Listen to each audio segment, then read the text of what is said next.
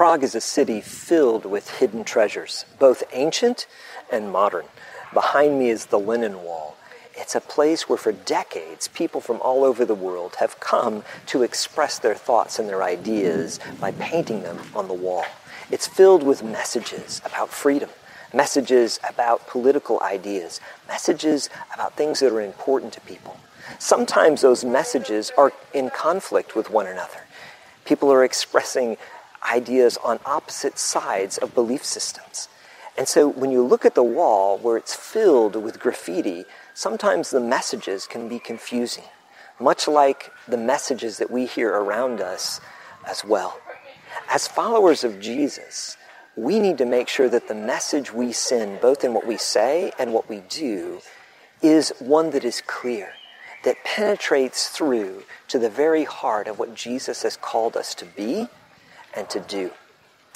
Well, in the heart of Prague is a very interesting sculpture by, of Franz Kafka called Metamorphosis. It's a kinetic sculpture made by David Czerny, and it's an 11 meter high work of artistry that continually rotates until it forms the likeness of Kafka's face.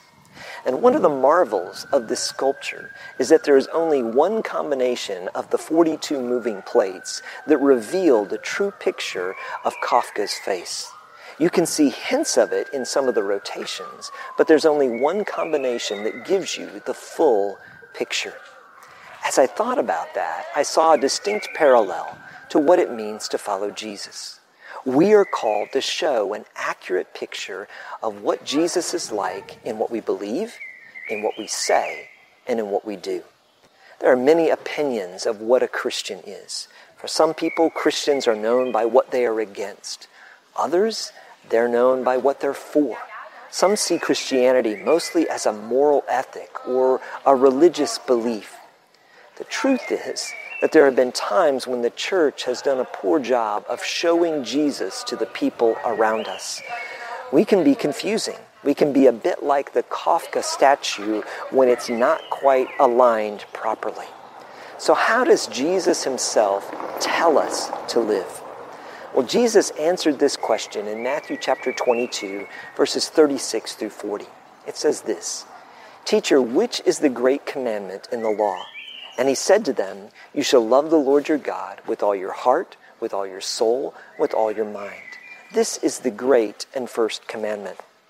And the second is like it You shall love your neighbor as yourself.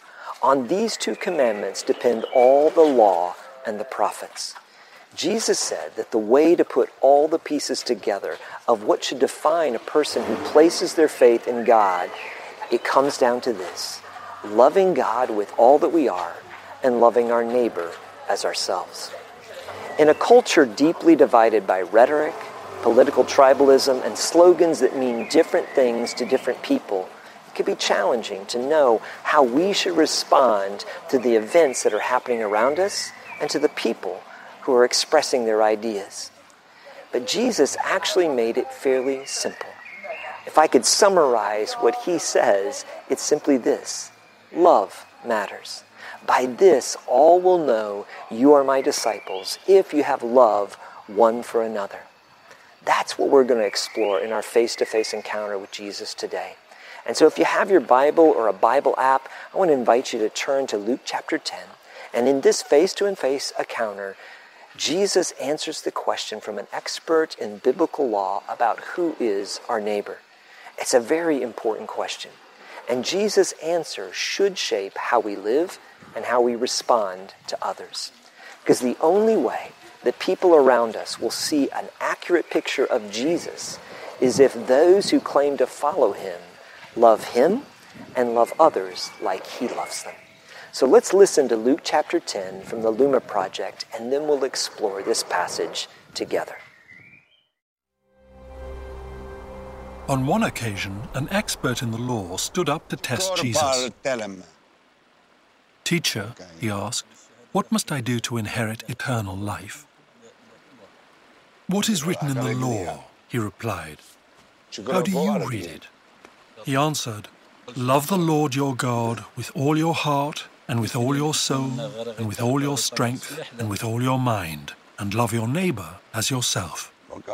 You have answered correctly, Jesus replied. Do this, and you will live. But he wanted to justify himself, so he asked Jesus, And who is my neighbor?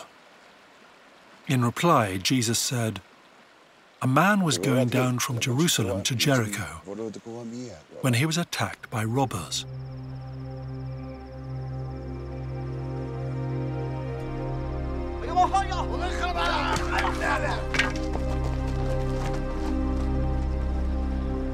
They stripped him of his clothes, beat him, and went away, leaving him half dead.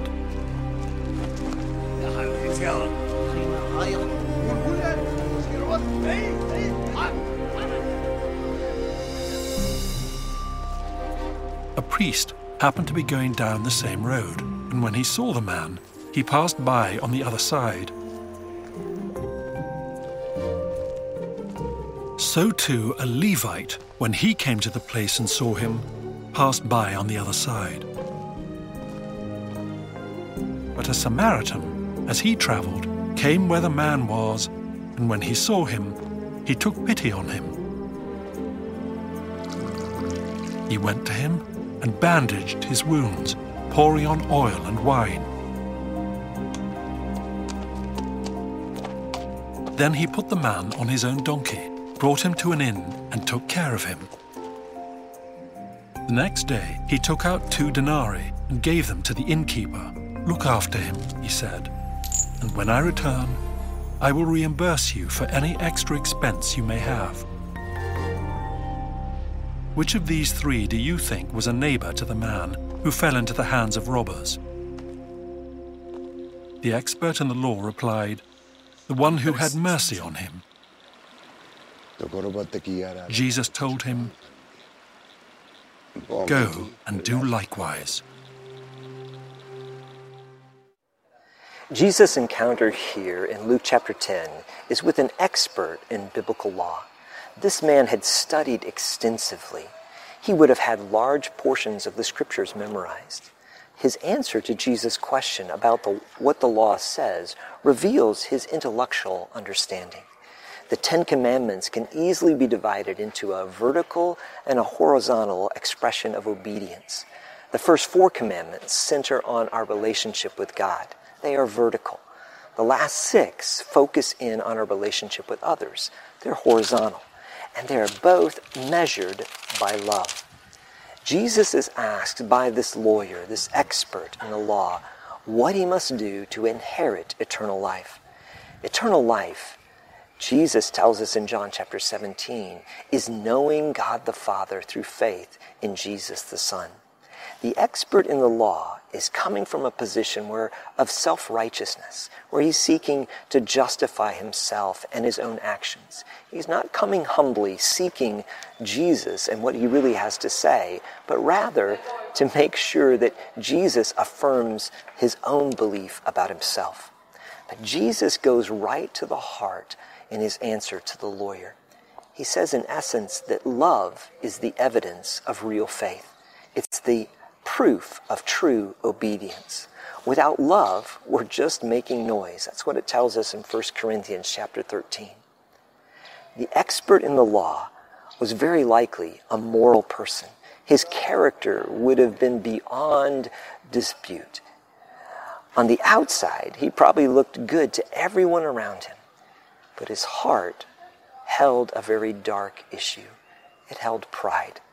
In essence, Jesus says here that the love you claim to have for God will be revealed in how you show love to your neighbor.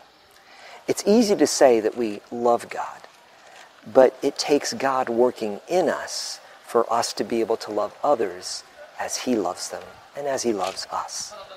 Jesus tells us we are to love our neighbor as ourselves. The passage tells us that the lawyer was trying to justify himself. He, he didn't want to be caught in Jesus' question. So he asks, Who is my neighbor? How often is that us? How often do we seek first to justify ourselves and our position and our belief system rather than to listen to others and to love them as God does? Genuine love for God is difficult for others to see. But love for people can be verified by our actions or our lack of them. That's why Paul said in Galatians 5:14, "The whole law is fulfilled in one word: you shall love your neighbor as yourself." So this is a critical issue. This is the message amongst all the confusing messages that we have out there in the world that we as followers of Jesus need to make sure we get right. So the lawyer asks, "Who is my neighbor?" He's trying to narrow down his responsibility. You see, the common thought of the day was that this verse, that where it comes from in Leviticus, you shall love your neighbor as yourself, really only applied to fellow Jews. And mostly, it would be narrowed down even more narrowly to mean it only really applied to those who thought and acted like you did. The priests, the Levites, the scribes, and the Pharisees formed a religious tribe. They had a similar ideology, a similar practice, and they considered themselves one another's neighbor. Anyone not in their tribe could not possibly be their neighbor, could they? Some years ago, a reporter named Hugh Rudd was mugged outside of his apartment in New York City. He was beaten, bruised, his eyes were blackened, his hair was matted with blood, his teeth were chipped, and he lay in the doorstep of that apartment complex from 2:30 in the morning until well after dawn. Many people walked past him into the building. Rudd was conscious but unable to move, and he could only mumble and moan.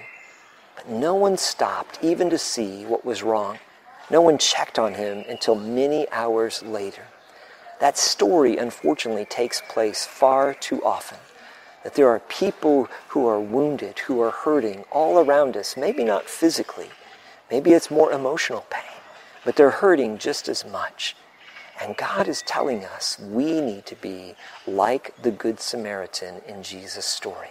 We need to be the ones who love our neighbor as ourselves. Well, as we look at that story, we see that what happened to Hugh Rudd is what happened in the story. But it was even worse because the very people, the people from this man's, a Jewish man's own tribe, who should have stopped, did not choose to do so. Instead, they went by on the other side. First, we're told that a priest walks by. The area that is described here by Jesus is near Jericho. And it was an area where many priests who served in the temple would have lived. And so this priest likely was either returning from or going to perform his holy duty to God at the temple. He likely thought that the man was dead or would die, and that would make the priest ceremonially unclean and unable to fulfill his religious duties. So he chose to ignore him and pass by on the far side of the road. He was too pure to actually get dirty and help. Well, next we see that the next person to come along in Jesus' story is a Levite. He passes by as well. He too likely worked at the temple in a different role. The text indicates that this man got a little closer.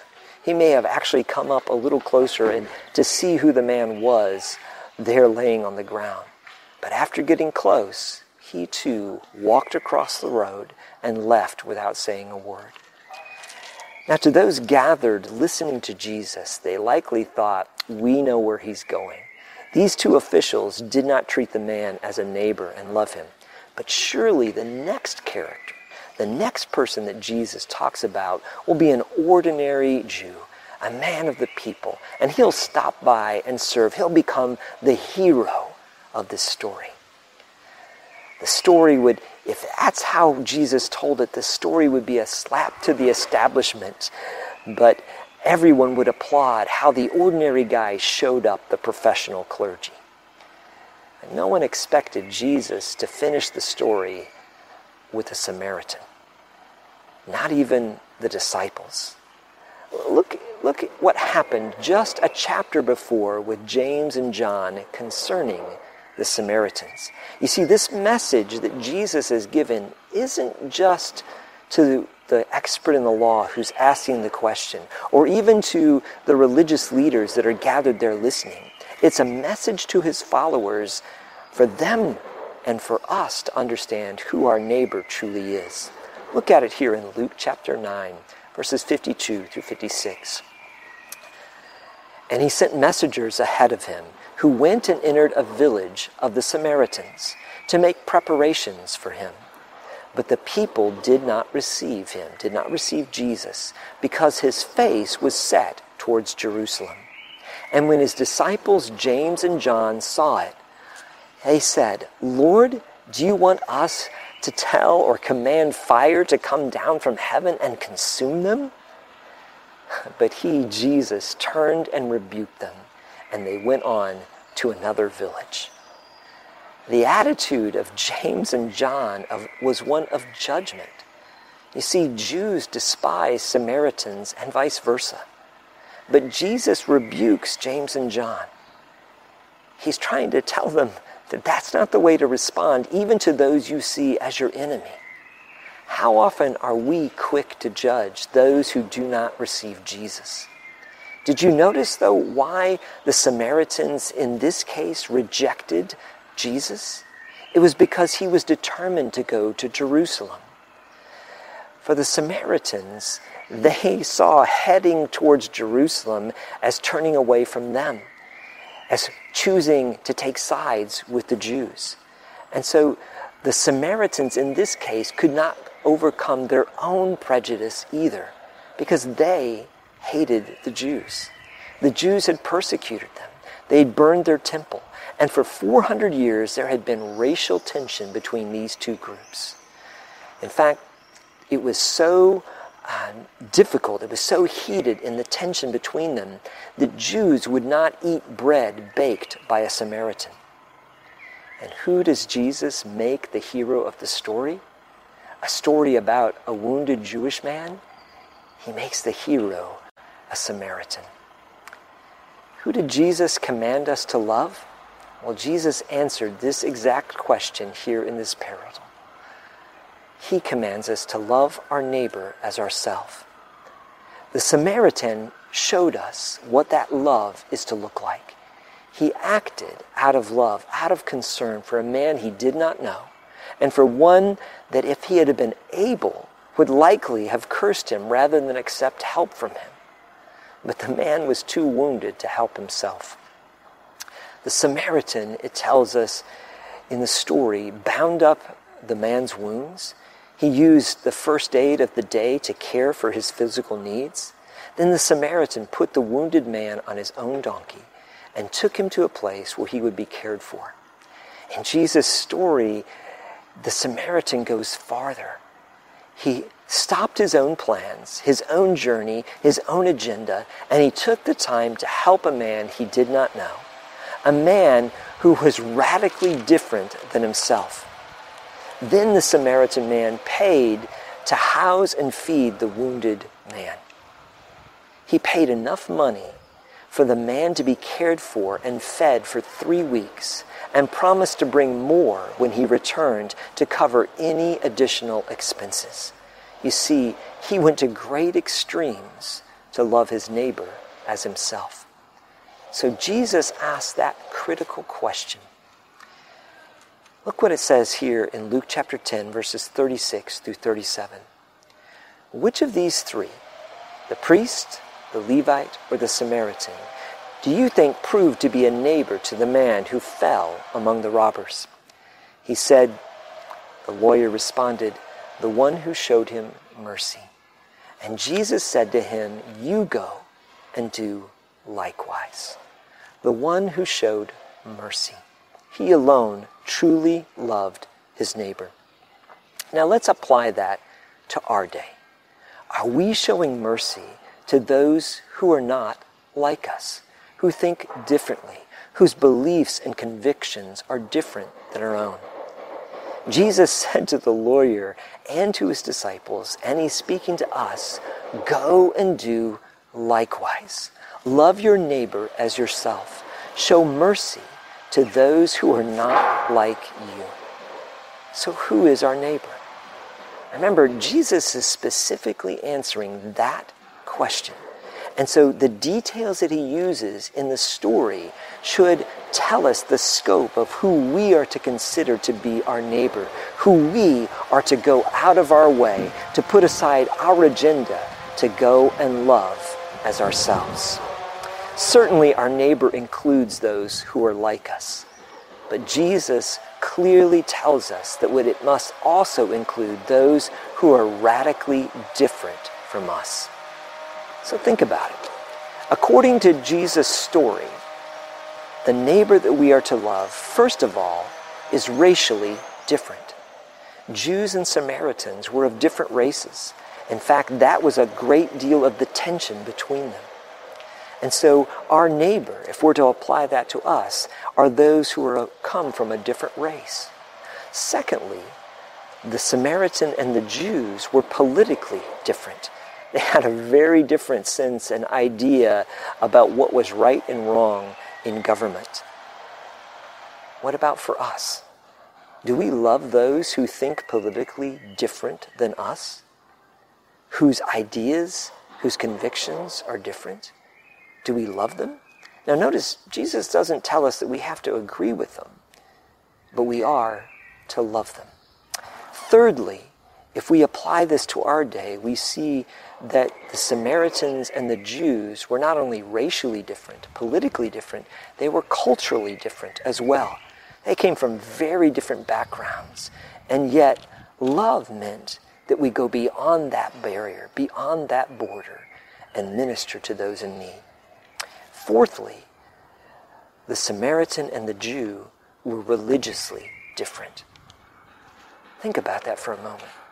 How often are we quick to judge those whose belief system is different than ours? Yes, we firmly believe that they're missing out on truth, that they do not yet see who Jesus is. But how are they ever going to know an accurate picture of Jesus unless we present Jesus in the way he commanded us to do? Unless we show others what love is so that they can see Jesus in us and through us. The way for us to be able to speak truth into the hearts and lives of those who are different from us, politically, culturally, religiously, is to show them the love of Christ, to truly love our neighbor as ourselves. Well, all these things were different Uh, between a Jew and a Samaritan, and they apply to us as well we are to go beyond our comfort zone, go beyond our tribe, and make sure that we're loving those whose worldview is different than our own, whose experiences are different than our own. And we're to remember the value that they have in God's eyes. They are made in the image of God. That's the reason we're to care about them, because God loves them. And they are more important than social, political, cultural, or even religious alignment when it comes to our responsibility to show them God's love in a practical way. How did Jesus command us to love? The follower of Jesus is to cross each of those barriers and to sacrificially care for their neighbor, not to pass by on the other side, not to just post on social media how bad others are not to maintain distance so that others of our own tribe will not judge us, because that's the reason why the priest passed by on the other side. He didn't want to fall under the conviction of others judging him because he'd become unclean. Also, we're not to limit ourselves by being inconvenienced. The Samaritan went out of his way. He stopped what he was doing and he sacrificially gave of his time and his resources to show love towards the man who was wounded. Jesus' command to us is to go and do likewise, to serve their needs. We are commanded to, uh, to love others as God has loved us. And how did Jesus love us? Well, Romans chapter 5, verses 8 through 10 shows us that while we were sinners, while we were his enemies, Jesus died for us. You see, in God's economy, love matters. Love is sacrificial. Love is inconvenient. Love is costly. Love is cross cultural. Love listens. Love goes. Love does. Love is what matters. So we need to ask ourselves, how are we doing? Are we listening to the confusing messages of the world and trying to choose sides? Or are we choosing to rightly show others who Jesus is by first and foremost loving our neighbors, even those who are different than us, as ourselves? What it is that proclaims that we truly are followers of Jesus? Jesus said, By this will all know that you are my followers if you have love one for another. Let me give you one more reason why this is so important, and it's the message that our world desperately needs to hear today. You see, when we love those who are not like us, who come from different races, different cultures, different backgrounds, when we love them as Christ loves them, it gives them an opportunity to discover and have a relationship with God for themselves, and it brings glory to the Lord. But there's one more step to it, one more aspect that's really important about that glory. I want you to look at a verse here in closing that has come to mean so much to me. Revelation chapter 5. In this passage, it tells us what ultimately brings the greatest amount of honor to Jesus Christ. Because Jesus the Lamb is portrayed in Revelation chapter 5 as being the only one who could open the scroll that fulfills God's plan of redemption, of his plan of restoration for bringing back those who have been broken by sin, and the world, his creation, that had been captured by sin.